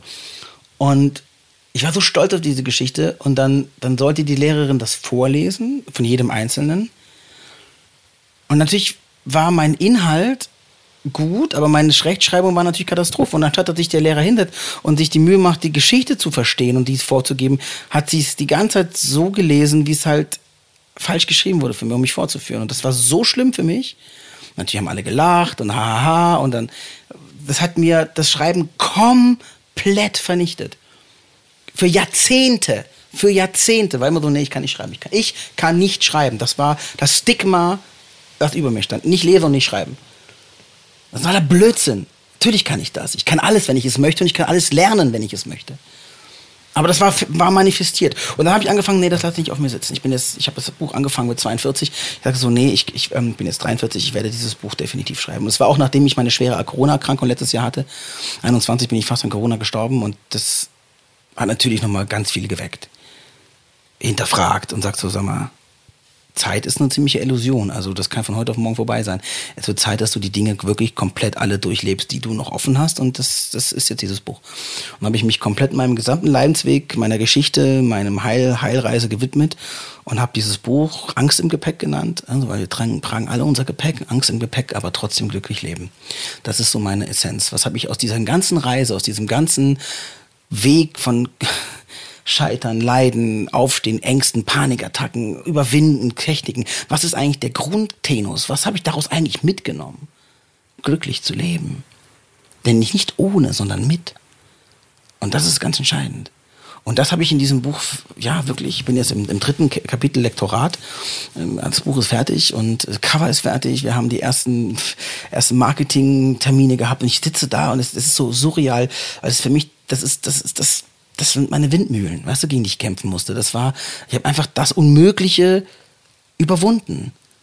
Und das war auch nicht leicht. Ich habe auch nicht so hingedacht, oh ja, zack, geschrieben, sondern teilweise 20 Seiten geschrieben, wieder gelöscht, geweint, alte Themen kamen hoch, Wut. All das war noch einmal so ein Reboot meines ganzen Lebens. Aber die Befreiung dessen und das, was wir erreichen können, wenn wir das Unmögliche einfach möglich machen, ist wundervoll. Das ist Wahnsinn. Was glaubst du, was dazu der erste Schritt ist, dass wir alle so ein Potenzial in uns tragen, dass wir einfach nur entfeuern oder entfachen dürfen? Was glaubst du, was da der erste Handlungsschritt ist, um dass es jeder kann? Oder glaubst du, es kann nicht jeder? Doch. Glaube ich auch. Doch. Mhm. Nicht jeder kann alles, aber man kann alles lernen. So. Also, ich kann jetzt nicht sagen, nur weil ich will, kann ich fließend perfekt Klavier spielen. Das nicht. Aber ich kann es lernen. Mhm. Und es sind 3 Dinge, die wichtig sind. Es ist der Mut, es ist die Geduld und es ist die Überzeugung. Und die müssen da sein. Und viele Menschen fangen nicht an, weil sie immer nur das große Ganze sehen. Die sagen, okay, ich will jetzt Klavier spielen, ich habe diesen Tagtraum, ich will Künstler sein. Und dann flüchten sie sich aus ihrem Alltag in ihre Tagträume, anstatt diese Träume zu leben. Weil sie viel zu groß sind, viel zu schwer sind, viel zu wenig erreichbar. Und wenn ich immer natürlich nur dran denke, so oberste Spitze des Traumes, der König des Königreichs, ich bin nur hier Hollywood-Star, gleich von einer Sekunde auf die andere, kann ich diesen Traum niemals erreichen. Und die Wahrscheinlichkeit, dass ich scheitere, liegt bei 100%, das weiß mein Unterbewusstsein, also tue ich es nicht. Also fang nicht an, Pläne zu machen, die so groß sind, dass du sie nicht erreichst. Und du sagst, ey, ich möchte, keine Ahnung, das und das machen, einen Online-Kurs machen, ich möchte Yoga lernen, ich möchte irgendwas. Dann mach ganz kleine Schritte. Ganz kleine. Mach einen kleinen Kurs bei dir um die Ecke. Und nicht gleich, ich werde der größte Yoga-Lehrer, den es jemals auf der Welt gegeben hat, sondern die Wahrscheinlichkeit ist gleich wieder so groß und wieder so viel mit Druck und mit so viel Müssen verbunden, dass wir gleich sagen, oh nee, fuck, auf keinen Fall. Kleine Schritte, ganz kleine Schritte. Ich habe das Buch nicht in einer Sekunde hingelegt, fertig, sondern erstes Kapitel. Nur das erste Kapitel, nur das Vorwort. Wobei will ich überhaupt schreiben? Mach immer nur Gedanken darüber. Habe ich ihn gemacht? Ja, habe ich ihn hingesetzt. Nur darüber. Es geht nicht so, ob es gut wird, ob es nicht gut, ob ich einen Verlag habe. Nein, das ist völlig egal. Was möchte ich schreiben? So. Welche Ideen habe ich? Okay, das. Okay. Wie kann ich das jetzt machen, dass ich das vielleicht, Verlag, kenne ich jemanden. Kann ich das ausarbeiten? Ist es überhaupt wichtig? Ist es für mich wichtig, dass ich einen Verlag habe? Oder geht es mir nur, das Buch zu schreiben? Auch eine wichtige Entscheidung. Weil viele fangen auch nicht an und sagen, ja, ich habe gar keinen Verlag und wer bringt das dann raus? Heutzutage völlig irrelevant. Und ich kann auch Dinge immer nur für mich tun. Ich kann auch ein Album zum Beispiel aufnehmen, ich kann Musik machen, das mache ich für mich. Wenn jemand hört, ist schön, wenn nicht, auch egal. Mhm. Also wir hören dann auf, weil die Dinge dann mit Erwartungen belegt werden, weil sie Ziele erreichen müssen, weil wir dann plötzlich ins Müssen, es tun, in die Bewertungen kommen, in die Systeme. Und dann sind diese ganzen Träume auf einmal so belastet mit müssen, tun, wenn es keiner liest, oh Gott, und dann wird aus diesem ganzen Traum plötzlich nur noch so ein Monster. Aber nee, das will ich nicht. Oh nee, Gott sei Dank habe ich es nicht gemacht. Und schon ist unser größter Traum zu unserem größten Feind geworden. Mhm. Weißt du, was ich meine? Ja, total. Und bin wieder froh, dass ich wieder in meiner Blase sitze, in der ich nichts gemacht habe. So geht das. Wir haben uns quasi verargumentiert, warum wir es nicht machen. Ganz genau. Und das fühlt sich super an. Am Ende hatten wir recht und haben uns wieder vor Unheil bewahrt und dann, Gott sei Dank bleibe ich da, wo ich war. Mit diesen kleinen Schritten runterbrechen, das habe ich letztens gehört von einem Marathonläufer, der auch gefragt wurde, wie zum Teufel schafft man es, dass man 42 Kilometer am Stück einfach läuft? Das ist noch nicht mal gar nichts. Es gibt Leute, die rennen diese Ultramarathons und die rennen das durch die Wüste. Ja, stimmt, ja. Die haben den totalen Dachschaden. Die rennen, ich glaube, wie war das, 120 Kilometer durch die Wüste? Aber er hat gemeint, das Mindset ist immer das Gleiche. Das Mindset ist immer das Gleiche. Er läuft halt quasi 42 mal 1 Kilometer. Ganz genau. Ja, aber genau das ist der Punkt. Kleine Ziele. Genau. Wenn der sofort denkt am Start, okay, 42 Kilometer, oh Gott, 42 Kilometer. der wird nach 2 Kilometern aufhören. Genau, richtig. Keine Chance. Der läuft einfach immer wieder aufs Neue einen Kilometer. Richtig, und das ist genau der Punkt. Es gibt ein wunderschönes Gleichnis. Ich bin ein unglaublicher großer Michael Ende-Fan, also immer schon gewesen. Und Momo, kommt auch in meinem Buch vor, hat mich maßgeblich als Kind geprägt. Und mit Momo hatte ich meine erste wirkliche, bewusste Erfahrung von Erkenntnis. Werde ich nie vergessen. Ich kann heute noch nicht gut schlafen, also ich schlafe schnell ein, aber ich träume wahnsinnig viel, ich habe super viel Albträume und so, seit meiner frühesten Kindheit. Und ich hatte es ganz oft, dass ich nachts aufgewacht bin, halt nicht mehr schlafen konnte, irgendwie wahnsinnige Angst hatte und so im Dunkeln. Und dann habe ich immer Kassetten angemacht. Meistens war einfach irgendwas drin, ich habe einfach angemacht und lief dann bin ich wieder eingeschlafen. Und an diesem Abend, mitten in der Nacht, bin ich aufgewacht und habe die Kassette angemacht und es lief Momo. Momo war gerade drin. Und es war genau diese Stelle, ich weiß nicht, ob du Momo kennst, das Buch, wo der eine graue Herr zu Momo kommt und ihr diese ganzen Puppen schenkt und immer mehr Puppen, weil er sie bestechen will, weil er will, dass sie aufhört, alle anderen Menschen aufzuwecken. Nein, Momo ist gefährlich, Momo weckt die Menschen auf, Momo hört ihnen zu und damit leben sie wieder. Also möchte er sie bestechen. Aber er kann es nicht, weil Momo nicht bestechbar ist. Also was macht sie? Sie tut, ohne irgendwas zu tun, ihn aushorchen und er erzählt ihr das ganze System und das ganze Geheimnis über die grauen Herren. Und merkt das am Ende und wird panisch und wird dann irgendwie von seinen anderen eigenen Kollegen dann hingerichtet und so. Und ich habe nur diese Stelle gehört. Und in dem Moment habe ich plötzlich es war wie so ein Blitz, der durch mich durchfuhr. Und zum ersten Mal habe ich verstanden, wer die grauen Herren sind. Ich wusste, ich habe das früher immer als Geschichte gehört. Ich hatte keinen Bezug zu dem hier. Sondern es war so wie so ein Märchen. Ja, das ist so die grauen Herren. Das war einfach nur eine Geschichte. Es hatte keine Bedeutung. Und in der Sekunde habe ich verstanden, was Michael Ende meinte. Die Schule, das System, die ganze Welt, die uns erzählt, es ist immer schneller, immer schneller. Und wenn du mal betrachtest, was Michael Ende schon in den 70er Jahren erzählt hat, mit diesem Zeitstehlen, mit dieser Zeitbank, die uns immer mehr und mehr suggeriert, du musst noch mehr machen, du musst in einer Sekunde noch mehr schaffen. Deswegen haben wir jetzt Handys gebaut, die uns noch mehr Zeit ersparen. Aber was ist mit dieser Zeit? Diese Zeit ist nicht mehr existent. Die stehlen sie uns. Denn in der Zeit, wo wir mehr Zeit hätten, müssen wir mehr machen. Also haben wir weniger Zeit und müssen viel mehr machen. Und das ist mir so bewusst geworden. In dieser Sekunde habe ich verstanden, was Michael Ende meinte, mit welcher Energie, welcher Macht auf dieser Welt agiert. Mhm. Und ich habe mir geschworen, ich werde niemals ein Teil der grauen Herren werden. Das war krass, ich habe das erinnert, wie so ein Blitz in meinem Kopf. Und ich wusste, er meint es nicht als Geschichte, das passiert da draußen. Die Raucher, ne? Das war so, er hat das ja immer so Rauchern, so grau im Gesicht, so dieses Maschinenmenschen. Und wenn du mal drumherum guckst, fahr mal U-Bahn, geh mal durch die Straße, geh in Cafés, nimm mal den Blick von deinem Handy weg und schau um dich herum, die Menschen sind zu 99% mit ihrem Blick auf ihrem Bildschirm gefangen, auf ihrer Zeitmaschine, die ihnen ja so viel Zeit nimmt, ja, oder so viel Arbeit abnimmt, damit sie was haben, Zeit, die sie dann verwenden können, wofür? Für TikTok, Instagram, damit man auf den Bildschirm schaut und nicht mehr der Welt teil hat. Die Verblödung, die Verblendung direkt vor unseren Augen. Und das ist so krass, wenn man das mal genau betrachtet, wie er das geschrieben hat und wo wir heute stehen. Das ist das Königreich der grauen Herren. Und das war spannend. Das war für mich so die wirklich erste große Erkenntnis in meinem Leben. Werde ich nie vergessen. Dieser eine Moment in dieser Nacht, in diesem dunklen Zimmer mit Momo. Das war schon krass. Krass. Nochmal zurück zu deinem Buch. Wie ist es denn,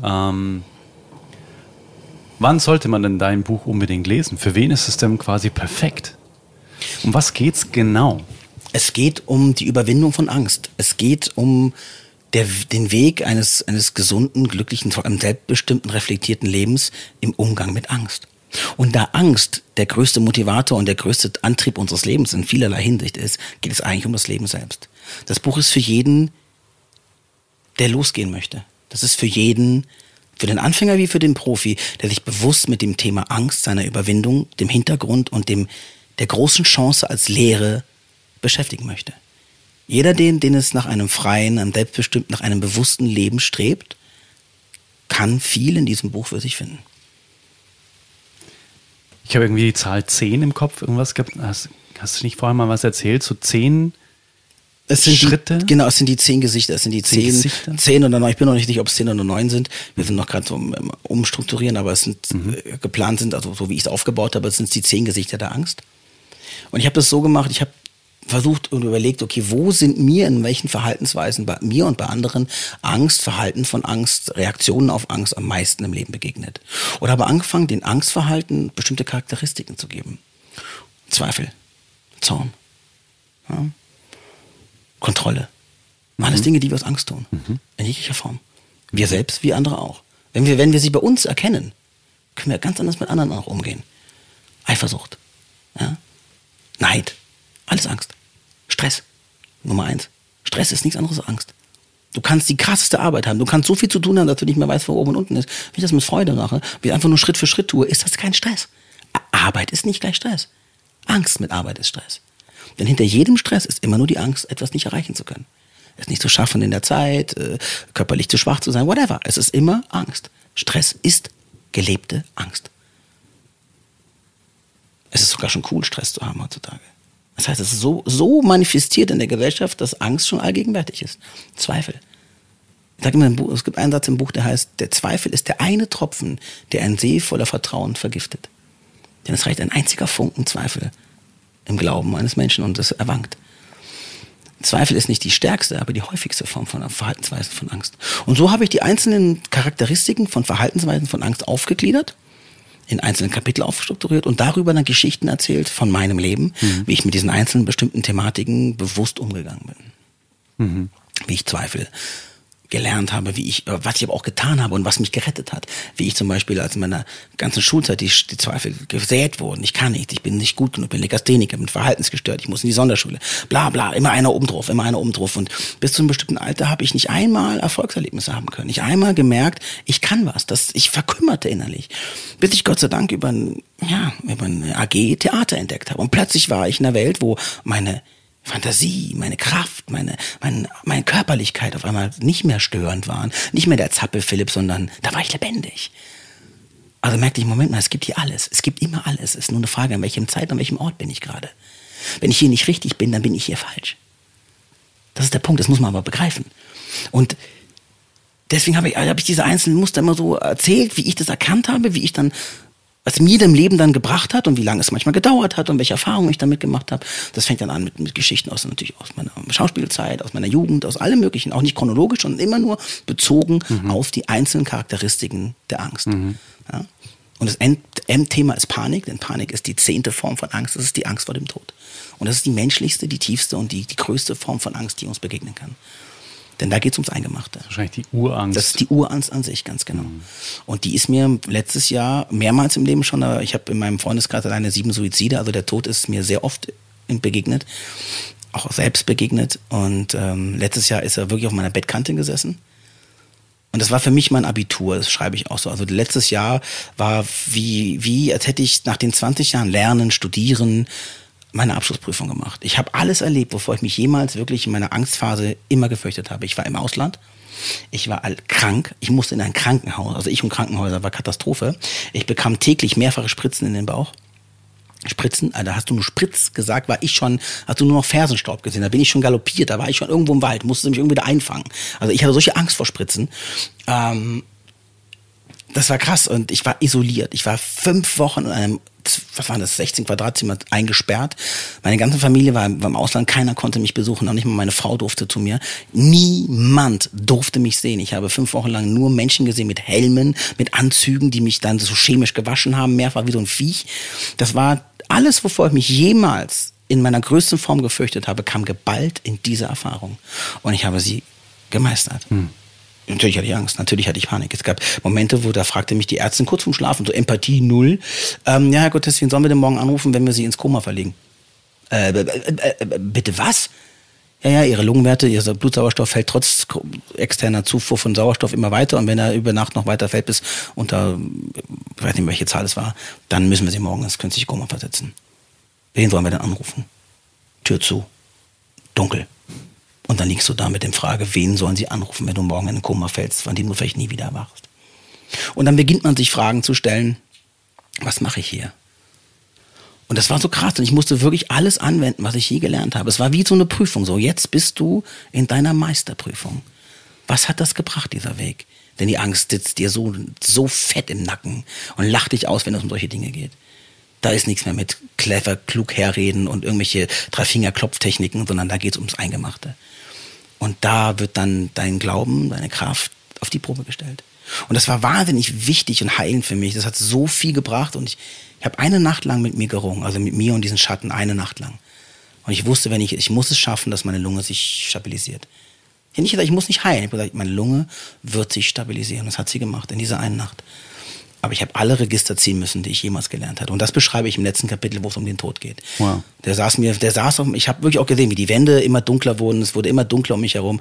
Natürlich auch eine Wahrnehmung, natürlich auch eine Form von Angst, die ich da erlebt habe. Aber ich habe das wirklich betrachtet und die Schwärze saß mir auf der Brust. So. Und ich merkte, wie ich habe ja durch meinen Lungenschaden, durch Corona und auch durch die schwere Lungenentzündung schon gefühlt habe, ich ersticke immer mehr. Also immer mehr drückte man mir das Leben auf der Brust. Und das war wie ich musste mich befreien, ich musste diesen Druck loswerden, ich musste die Lunge wieder zum Funktionieren bringen. Und das habe ich mit aller mentaler Kraft getan, mit jeder Heilenergie, die ich hatte, in meinem ganzen Körper. Und das war eine Mammutaufgabe, aber ich habe es gemacht. Und das ist das letzte Kapitel. Und dann geht's noch so ein bisschen, was man noch so tun kann, welche Techniken es gibt, so wie immer, einfach so ein bisschen was Inhaltliches. Und dann sind die 10 Gesichter der Angst vorbei. Genau. Okay, spannend. Mhm. Gib uns doch mal so deinen Top-Tipp, wenn man merkt, man ist irgendwie zum Beispiel in der Kontrolle, was ja auch eine krasse Ausprägung von Angst ist, heißt, ich möchte Dinge immer kontrollieren. Keine Ahnung, ich möchte das Handy von meinem Partner kontrollieren, ich möchte kontrollieren, wo sind meine Kinder gerade, ich möchte kontrollieren, auf welchen Webseiten war mein Mann, klar, was weiß ich. Misstrauen. An allererster Linie ist Kontrolle ja immer der Mangel von Glaube, von Vertrauen. Ne? Und was kann ich tun, wenn ich das merke? Die Frage ist, zu wem? Zu uns, in allererster Linie erstmal zu uns. Eben. Denn wenn ich nämlich betrachte, warum will ich wissen, wo das Handy von meinem Mann ist? Warum? Klar, es gibt 2 Dinge. Ich habe eine Fürsorgepflicht für meine Kinder. Wenn ich nicht weiß, wo die im Wald rumrennen, dann... Das wussten unsere Eltern auch nicht. Die haben gesagt, wir sind zu Hause, wenn es dunkel wird, und haben im Wald gespielt. Ja, andere Einflüsse, andere medialen Einflüsse, andere Wissen. Aber im Endeffekt hat es auch Pädophilie und Kindesmissbrauch und all sowas auch schon zumal unserer Jugend gegeben. Es war nur nicht so präsent und saß uns nicht so sehr im Nacken wie heute. Natürlich gucken wir uns die Zeit an. Man muss ein Auge auf seine Kinder haben. Aber es ist eine Frage, was ist Fürsorge und was ist Kontrolle? Denn das unterscheide ich in dem Buch ganz klar. Denn der Unterschied zwischen Kontrolle ist angstgetrieben, Fürsorge ist Selbstliebe getrieben. Das ist ein großer Unterschied, auch bei mir selber. Was kontrolliere ich? Was tut mir gut? Was ist Fürsorge? Was ist Kontrolle? Was ist Fürsorge für dich, wenn ich dich pflege? Oder was ist Kontrolle? Ich kann auch mit Liebe jemanden kontrollieren. Das ist genau das Gleiche. Also frage ich mich immer, warum will ich das überhaupt wissen? Und egal, was du tust, du wirst wieder bei deinem Mangel ankommen. Denn ich will wissen, wo das Handy meines Mannes ist, weil ich ihm nicht vertraue, weil ich eigentlich glaube, dass Männer Schweine sind, weil ich das schon von meinem Vater kenne und mich sowieso lange Kette. Irgendwann kommst du bei deiner Geschichte an. Also kannst du dich doch fragen, wenn man nicht betrügen will, wird er mich betrügen. Ob ich das jetzt weiß oder nicht, macht das keinen Unterschied. Also kann ich jetzt bei ihm bleiben oder ich kann bei mir bleiben. So oder so, es macht keinen Unterschied. Und wenn ich spüre, da ist irgendwas nicht richtig, fange an zu kommunizieren. Aber kläre erst einmal dein Thema. Warum vertraue ich nicht? Warum eine Erfahrung dies und das? Warum passiert mir das zum Beispiel immer wieder? Ja, das ist der 4. Mann, der mich betrügt. Okay, dann ist es aber deine Geschichte. Und du ziehst den 4. Mann an, der das tut. Also fang doch mal endlich mal deinen Anteil anzugucken. Dann musst du es vielleicht nicht beim 5. Mal erleben. Weil man selbst vielleicht nicht glaubt, gut genug zu sein. Absolut, ganz genau. Ja. Also auch einen Menschen anzieht, der genau das bestätigt. Ja, genau. Denn das habe ich ja an ihm auch. Wir ziehen uns ja gegenseitig an. So, also egal, was wir tun, finde deine Motivation, deinen Anteil. Wenn du deinen Anteil betrachtest, ist egal, ob es Neid ist, ob es Hass, ob es Wut ist. Frage dich, will ich das? Will ich so kontrollierend? Macht mich das glücklich? Ist das fürsorglich für mich? Oder leide vor allem ich unter meinem Verhalten? Oder zerstöre ich mein ganzes Leben dadurch? Was tut das eigentlich gerade für mich? Fürsorge oder Angst? Was ist meine Motivation? Und wenn ich merke, ja, ich will das Handy, weil ich Angst habe, dass er mich betrügt. Ja, was für einen Unterschied macht das? Ja, Lügen, muss ich mich trennen. Ist das so? Vielleicht redet ihr mal miteinander, dann würdet ihr wissen, ob ihr noch eine Ebene habt miteinander. Also es ist immer angstgetrieben am Ende des Tages. Und die kann ich mir selber angucken. Ob er mich dann betrogen hat oder nicht, das spielt gar keine Rolle. Denn das sind im Endeffekt nur menschliche Verhaltensweisen, die man auch drüber sprechen kann. Man kann auch einen Menschen verzeihen, der einen betrügt. Das ist, wenn man den Grund weiß, hat das ganz oft eigentlich gar nichts mit uns selbst zu tun, sondern mit deiner Geschichte von anderen. So, also, und wenn wir eigentlich bedenken, dass Liebe in deiner Grundform, von dem wir vorhin gesprochen haben, bedingungslos ist, warum stellen wir dann welche? weil wir uns selbst nicht genug davon geben können, sodass wir quasi Bedingungen an den anderen knüpfen, dass er uns auch Liebe geben muss. Richtig. Im Prinzip in diesem Deal der Beziehung. Es ist nämlich ein Deal, ganz genau. Mhm. Wenn Liebe nicht bedingungslos ist, ist es ein Geschäft. Mhm. Ich gebe dir das, du gibst mir das. Exakt. Verhältst du dich so, bekommst du von mir das. Machst du das nicht, werde ich mich trennen. Pipapo. Mhm. Klar, sagen wir auch so, hey, pass auf, wenn ich dir Liebe gebe und ich eigentlich von dir nur Hass, Wut, Zorn, Ausbeutung bekomme, dann muss ich mich fragen, warum tue ich das? Warum lasse ich das so zu? Und ich kann durchaus einen Menschen lieben und sagen, trotzdem distanziere ich mich von dir. Ja? Oh Gott, wie viele Elternteile habe ich erlebt in therapeutischer Arbeit, wo die, ja, man sagen muss, ich muss mich von dieser Person trennen, denn die tut mir massiv nicht gut. Ich darf sie trotzdem lieben. Und das ist genau der Punkt, denn ich kann lieben, wen ich will. Hm. Ich würde dir jetzt gern zum Abschluss vom Podcast 2 Fragen stellen, die ich immer am Ende vom Podcast stelle. Mhm. Und zwar das erste ist die Frage, wenn du mit dem Finger schnipsen könntest und es wäre von der einen Sekunde auf die andere, wäre eine Sache auf der Welt global anders, von der du in deiner Wertevorstellung sagst, das würde uns massivst nach vorne katapultieren als liebende Gesellschaft, als liebende Wesen. Was wäre das für eine Sache, wo du sagst, jetzt ist diese eine Sache anders? Hm. Meinst du anders als Verhaltensweise? Meinst du als Umstand im Leben? Oder was meinst du? Egal was. Egal. Du kannst es aussuchen. Einfach irgendwas, von dem du denkst, dass es die Welt nach deinen Wertevorstellungen am meisten nach vorne bringen würde. Zufriedenheit. Wenn ich mit dem Finger schnippen würde und die Menschen verstehen und fühlen würden, was Zufriedenheit bedeutet, müssten wir nicht immer weiter, höher, schneller, müssten wir diese Welt nicht immer weiter und höher und schneller zerstören, Kriege. All das wäre sofort nichtig, wenn der Mensch verstehen würde, was Zufriedenheit bedeutet. Was bedeutet für dich Zufriedenheit? Nichts mehr wollen. Zufriedenheit ist das reine Sein. Wenn ich glücklich bin, Glück, Freude, ist die Abwesenheit von Wollen. Wenn ich hier mit dir sitze, wir sind glücklich, weil dann wir grillen und hocken hier auf dem Bierchen und sind glücklich. Dann habe ich in diesem Moment keinerlei Wollen, sondern ich nehme den augenblicklichen Zustand als Freude wahr. In der Sekunde, wo irgendwas diese Freude trübt, wirst du garantiert sein, dass es ein Wollen ist. Ich brauche mehr, ich habe Angst, dass es zu Ende geht, was auch immer. Es ist ein Wollen. Also Wollen ist immer der Gegensatz von Freude. Also das Mangel. Ich will das nicht, dass es nicht aufhört. Oh mein Gott, wenn die Liebe irgendwann nicht mehr so ewig ist, whatever, egal was uns glücklich macht, wenn wir merken, es mindert die Freude, sind wir im Wollen. Freude ist die Abwesenheit von Wollen. Du meinst, Wollen impliziert automatisch, dass so wie es gerade ist, nicht okay ist. Richtig. Verstehe. Ja, also Freude ist immer reine, pure Freude, der absolute perfekte Augenblick. Im Jetzt und Hier. Und dann will ich auch nicht. Und das können Momente sein, wo man Spaß hat, man schwimmt, man denkt an nichts anderes, man hat Freude. Und alles andere ist in dem Moment völlig irrelevant. In der Sekunde, wo Themen zurückkehren, Freude getrübt wird, garantiere ich dir, wirst du irgendeinem Wollen, einem Müssen, einem Sollen begegnen. Super spannende Antwort. Die zweite Frage ist, wenn du den berühmten, perfekten Tag beschreiben müsstest. Das finde ich immer so ein bisschen, es gibt ja auch diese perfekte Tag-Meditation und so weiter. Das ist schon sehr, sehr kraftvoll, auch von der Seite der Imagination oder der Manifestierung.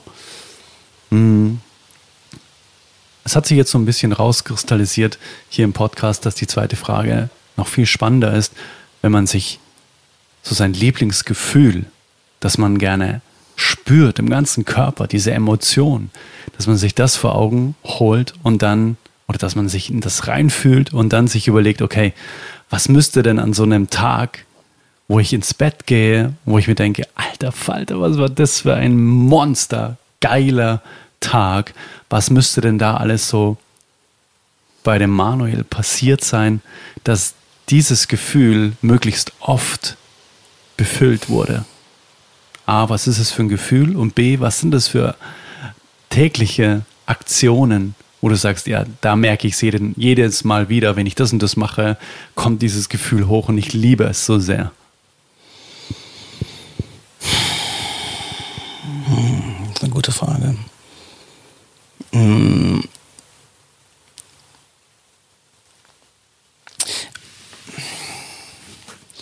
Schwierig zu sagen, denn das ist so ein bisschen...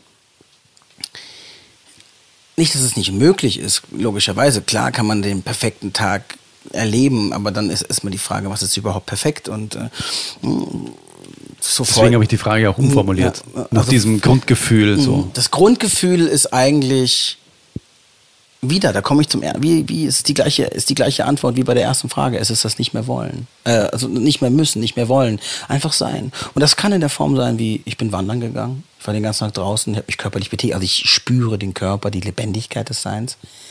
Kann aber auch sein, ich liege im Stuhl und kann einfach sein. Kann dorthin treiben, kann dem Tag, dem Leben einfach in jedem Augenblick präsent sein. Einfach so. Ohne dass ich es irgendwann, wenn ich was will, dann tue ich was. Wenn ich es nicht tue, dann eben nicht. Es ist ein Nicht-Müssen. Das ist etwas, was mir zu tiefe Zufriedenheit gibt. Also so ein Frieden, so ein ganz tiefer innerer Frieden. Und das finde ich in verschiedenen Dingen. Das kann, wie gesagt, durch Ablenkung, durch Sport oder durch Wandern sein, durch die Verbundenheit mit der Natur. Das kann beim Gitarrespielen sein, beim Musizieren mit anderen, wo ich einfach nur aufgehe in Emotionen, ohne zu hinterfragen, ob es jetzt Wert hat oder ob es was bringt oder einfach sein, einfach im augenblicklichen Sein. Das ist etwas, was mir persönlich ungleich bevor, das kann aber genauso sein, ich wache morgens auf und die Sonne scheint durchs Fenster und ich sehe, der Himmel ist blau und ich bleibe einfach liegen. Und dann kuschelt man noch eine Weile und bleibt einfach liegen und dann macht man sich vielleicht einen frisch gepressten Orangensaft und setzt sich dann einfach aufs Daybed irgendwie auf den Balkon und bleibt da einfach weiter liegen und denkt und schweift im Leben so. Das ist für mich eigentlich so der schöne Tag. Und dann können Freunde kommen oder nicht oder das kann alles Mögliche passieren, aber es ist immer eigentlich die Wahrhaftigkeit des wahren Augenblicks. Das ist so nicht immer präsent und nicht immer so im Alltag mit all dem, was auf uns einprasselt, nicht immer so 100% zu leben, das ist immer schon Aufgabe, das zu tun, aber wenn es gelingt und wenn, ich glaube, es gibt einen Tag in meinem Leben, also einen Moment, das war nie ein ganzer Tag wäre vermessen, aber es war ein Augenblick. Und dieser Augenblick war so, weil Freude ist sowieso immer nur ein sehr fadenscheiniger, kurzer Augenblick von Zufriedenheit. Der kommt und der geht, genau wie alles andere im Leben auch. Aber es gab einen Augenblick in meinem Leben, der war ganz besonders. Das war in Thailand vor vielen, vielen Jahren. Und ich hatte zu dem Zeitpunkt etwas gemacht. Ich hatte mal eine Show gemacht. Das war die einzige Show, die ich bereue nicht, dass ich sie gemacht habe. Aber es war zum ersten Mal nach wirklich 20 Jahren Fernsehgeschichte, wo ich gedacht habe, ach fuck, warum? Hättest du mal lieber nicht gemacht. Also ich war mit dem Umstand der Sendung nicht zufrieden. Ich fand die ganze Art, wie da gedreht wurde, das Aufgehetze gegeneinander, das hat mir alles überhaupt nicht gefallen. Und wir waren da irgendwie 14 Tage in so einem Container und fuhren durch ganz Thailand. Das war natürlich ein mega krasses Abenteuer. Und es ist Global Gladiators, die Sendung, aber es war furchtbar. Also wir waren auch die ganze Zeit eingesperrt in diesem Container und hatten zwar so einen Außenbereich, aber wir fuhren halt jede Nacht oder alle 2-3 Tage fuhren wir halt ohne zu wissen wohin, immer durch Thailand, dann ging der Container wieder auf und plötzlich standen wir im Dschungel oder plötzlich standen wir an einem See. Und so, war schon geil, aber es war halt totale Einschränkung meiner persönlichen Freiheit, wurde es 24 Stunden gefilmt, das war so, okay, das mache ich nicht nochmal, das war furchtbar. Und ich hatte das gerade überwunden, ich war sozusagen aus der Sendung rausgeflogen und ein Freund von mir, der hat einen Yachtverleih in Phuket. Wir waren da in der Nähe von Thailand. Und habe ich besucht. Das war der erste Tag in Freiheit wieder. Ich war raus aus der Produktion, ich konnte machen, was ich wollte. Und ich habe so einen Durst nach Freiheit. Ich merke, wenn man mich einsperrt, das ist gar nicht gut. Das kann ich gar nicht gut abhaben. Also das werde ich auch nicht nochmal machen. Und dann bin ich auf dieses Boot und das war so eine richtig krasse Schickimicki-Yacht mit Koch und allem drum und dran. Ich war da so eingeladen. Und es war ganz schön. Es war wirklich, wir fuhren dann nach Phi Phi Island und es war alles nett. Es war wirklich toll. Weißes Sandstrand, Palmen, alles cool und so. Auf dem Boot, ich fühle mich da nicht wohl. Das war wieder so Gehabe und Getue. Und wir sind schwimmen gegangen, wir lagen in so einer Bucht. Und auf der anderen Seite von der Bucht, also war nicht weit, konnte man schwimmen, also ein paar hundert Meter, war ein Fischerboot. So ein kleines Speedboot, so ganz lange, diese thailändischen, ganz langen Holzboote. Und ich bin hingeschwommen, weil das Ding war, Phuket war auf der anderen Seite der Bucht. Und ich war mit dem Taxi einmal quer über die ganze Bucht gefahren für über 80 €, um nach Phuket zu kommen. Ich wohnte aber eigentlich auf der anderen Seite. Das heißt aber, ich hätte mit dem Boot wieder zurückgemusst nach Phuket und dann wieder mit dem Taxi den ganzen Weg um die Bucht herum. Wir waren aber mit dem Boot bereits auf der anderen Seite. Also habe ich den Fischer gefragt, ich so, ey, in Englisch, so, ey, ich spreche Englisch und so, wo fahrt ihr denn hin? Und die meinten, ja, zu dem Strand. Das heißt, es wäre genau auf meiner Seite gewesen. Und da war ich, kann ich bei euch mitfahren? Und so, ja, komm hier, so irgendwie 1000 Baht oder so, ich fahre bei euch mit. Ich dann rüber, so geschwommen mit einer Luftmatratze und meine Sachen so rüber geschwommen. Und die hatten aber noch so eine kleine Tour vor sich. Die meinten, ja, die fahren aber noch nicht jetzt nach Hause, die fahren erst so in 4-5 Stunden nach Hause. Und ich so, ja, kein Problem, ich chill einfach bei euch. Und dann war ich auf diesem Fischerboot, das war so, hinten hatte es so eine große Holzreling und die fuhren dann wirklich so von kleiner Ecke zu kleiner Ecke und hatten da so ihre Routen, ihre Käfige und sowas und ich saß dann hinten auf diesem Ding und die haben sie mir erstmal ein Bierchen angeboten und dann saß ich da, so nur in meiner Badehose, barfuß auf diesen Holzplanken und dann haben die da so Fisch gegrillt und haben dann so kleine Fisch gefangen, so Homer, so kleine so Krabben gemacht. Und wirklich so ganz einfache Thai-Jungs so zu tätowieren. Ich habe auch so ein paar Thai-Tätowieren, die so, ey, da sind irgendwie so mit Händen und Füßen so in Gespräch gekommen. Und es war so einfach, und es war so liebevoll, es war so ehrlich. Und ich fuhr dann mit denen so einfach diese kleinen untouristischen Inselecken an, damit die da ihre Fische-Sachen machen können. Und ich fuhr so übers Meer und ich saß an dieser Holzreling hinten, nur barfuß mit meiner Badehose an, mit so einem Bündel, wo mein Zeug drin war. Und ich war endlos glücklich. Es fuhr so richtig in mich ein. Es war so einfach perfekter Moment. Das war so unglaublich schön. Das war so auf diesem Fischerboot mit diesen Jungs, mit diesem Bier, auf dieser Reling aus Holz, diesem kleinen Holzboot, wo wir dann durch dieses... Das war einfach perfekt. Das war der perfekte Tag. Danke fürs Teilen. Bitte sehr. Sehr geil. Wenn man denn noch mehr von dir erfahren möchte, was ist denn so das perfekte Einfallstor in deine Welt und wo gibt es denn dein Buch überall zu kaufen und was folgt denn auf das Buch noch? Ich habe gehört, du machst auch einen richtig geilen Online-Kurs zum Buch dazu. Mhm. Also ich habe mir jetzt natürlich überlegt, ja, wenn ich das Buch jetzt schon auf diese 10 Gesichter der Angst geschrieben und definiert habe, dann möchte ich dazu auch einen Einsteigerkurs machen. Das bedeutet 10 Kapitel, 10 Gesichter der Angst und der Umgang damit, die Erkennungsweise, was bedeutet das, welches Thema ist es und was kann ich tun, wenn ich zum Beispiel, wie wir gerade im Gespräch hatten, Kontrolle merke, wenn ich eifersüchtig bin, was kann ich tun, was bedeutet das überhaupt? Ja? Das ist so ein Einsteigethema zum Status Quo. Welche Themen sind bei mir besonders präsent, was bedeuten sie und dann so kleine Tipps und Tricks und ansatzweise, wie ich meinen eigenen Anteil darüber bearbeiten und wie ich damit umgehen kann. Und das möchte ich zum Buch, am 3. November möchte ich das gerne launchen. Und ansonsten kann man mir natürlich super gerne auf Instagram folgen. Das ist so mein Hauptportal, in dem ich meine Gedanken, meine Arbeit, so verbreite. Außerdem hast du noch einen geilen Podcast. Und ich habe, ja natürlich, Entschuldigung, ja natürlich, ich habe auch ein Danke, dass du mich da an meine eigenen Sachen erinnerst. Ja, ich hab noch einen Podcast, Freigeist, der Freigeist-Podcast bei Manuel Cortez, das findet man auch ganz klar auf Amazon oder auf, wie heißt das, Spotify und diese ganzen Portale kann man überall finden. Also da bin ich noch nicht so weit wie du, du hast einen wesentlich aktiveren Podcast, aber ich bin da sehr dran, immer das weiterzumachen. Bis jetzt hatte ich noch keine Gäste, aber das werde ich jetzt ändern. Und das sind immer so ein bisschen meine Gedanken, immer sehr kompakt in so 20 Minuten. Ich mag gerne so, gerade wenn jemand alleine ist, so kompakte 20 Minuten, wo es so um ein Thema ganz konkret geht. Ja. Immer so, es sind jetzt, glaube ich, so 13 oder 14 Folgen, die schon da sind, die immer ganz bewusst ein Thema behandeln, wo man sich auch nochmal Inspiration und einen Input geben kann. Ja. Verlinken wir alles in den Shownotes. Dein Buch, wenn der Online-Kurs da ist. Danke dir. Wenn wir das auf jeden Fall auch noch verlinken, dann deinen Podcast und deine Instagram-Seite. Also danke dir. Klickt da einfach mal drauf und guckt euch den jungen, hübschen Mann mal an, was er alles so Wundervolles zu erzählen hat. Danke dir. Danke. Hey, danke für die Reise auf die Kuhweide, runter auf den Parkplatz, nach Hause, wieder hier auf diese... Wieder auf die Hütte. Auf die Hütte.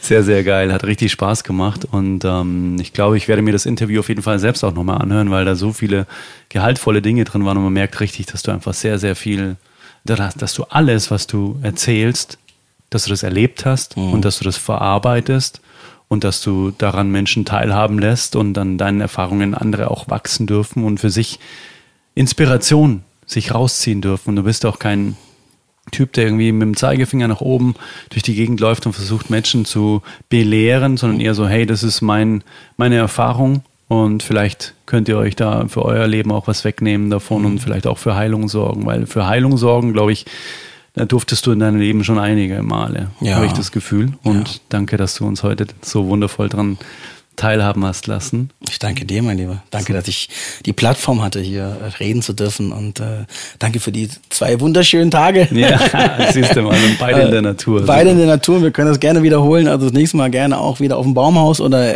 im Dschungel oder beim Wasserfall. Ich bin dabei. Geil. Danke dir fürs Kommen. Danke dir, mein Lieber. Yes. Bis dann. Tschüss. Bis dann. So, da sind wir wieder zurück. Zurück von der Alm und zurück von der Hütte im Wald. Ja, dieses zweiteilige Interview war sehr, sehr spannend zu führen, weil wir einfach dann so einen Break hatten und dann einfach nochmal angeknüpft haben. Ich hoffe, du hattest ein durchgehendes Hörerlebnis und auch viele Aha-Momente aus diesem Interview heute mit Manuel Cortez und auch sein Buch Angst im Gepäck ist in den Shownotes verlinkt. Guck dir einfach mal an, um was es da genau geht und ob es dich anspricht, und dann bestell es super gerne beim Buchhändler deines Vertrauens und hol dir dieses Buch. Meine Empfehlung ist es auf jeden Fall. Ich finde es sehr, sehr gut, was Manuel da wirklich zu Papier gebracht hat, seine eigenen Erfahrungen einfach wirklich konserviert und für die Menschheit bereitgestellt, um daraus dann auch für sich zu lernen und sich inspirieren zu lassen. Und das ist, glaube ich, das, was wir alle ganz oft tun sollten, uns gegenseitig inspirieren, nicht uns tadeln, mahnen und Verbote erteilen, sondern einfach nur uns gegenseitig mit unserem eigenen Leben zu inspirieren. Und dann kann sich jeder das wegnehmen, was für ihn stimmig ist, wie hier in diesem Podcast. Ja, und lass Manuel super gerne auch auf Instagram Liebe da. Den Link findest du auch in den Shownotes zu seinem Instagram-Kanal. Dort findest du auch nochmal weitere Interviews und weitere Posts zu seinem aktuellen Buch Angst im Gepäck. Und ja, ich bin gespannt, was du dir aus diesem Interview mit rausgenommen hast. Ob du Manuel vielleicht auch schon kennst aus Verliebt in Berlin. Lass mich das auch super gerne wissen auf Instagram. Schreib mir gerne. Oder schreibe auch gerne Manuel. Er ist immer offen für alles an Feedback und auch ein herzensoffener Mensch. Und wenn dir der Podcast gefällt, dann bewerte ihn super gerne mit 5 Sternen und einer kleinen Rezension. Dann wird er höher ausgespielt und die Inhalte hier helfen dann auch noch mehr Menschen. Wenn du auch noch Bock hast, vielleicht genau diese Podcast-Folge zum Beispiel in deinen Instagram-Stories zu teilen, dann verlinke gerne Manuel und mich und wir werden das Ganze dann weiter teilen. In die Welt hinaus. Wenn du auch Bock hast, in meinem Shop vorbeizuschauen, dort findest du auch die Vinyl, mein aktuelles Album. Dort findest du ganz viele tolle Sachen rund um die Musik, rund um die Natur. Schau einfach gerne mal vorbei unter adrianwinkler.com/shop. Und dann hören wir uns zur nächsten Folge wieder, lesen uns auf Instagram und wünsche dir bis dahin alles, alles Liebe dieser Welt und freue mich, wenn wir uns in der nächsten Folge wieder hören. Bis dahin, let it grow. And let it flow. Dein Adrian. Bye. Hey Mother Nature, you're so wonderful. You're full of wonders overall. You are the only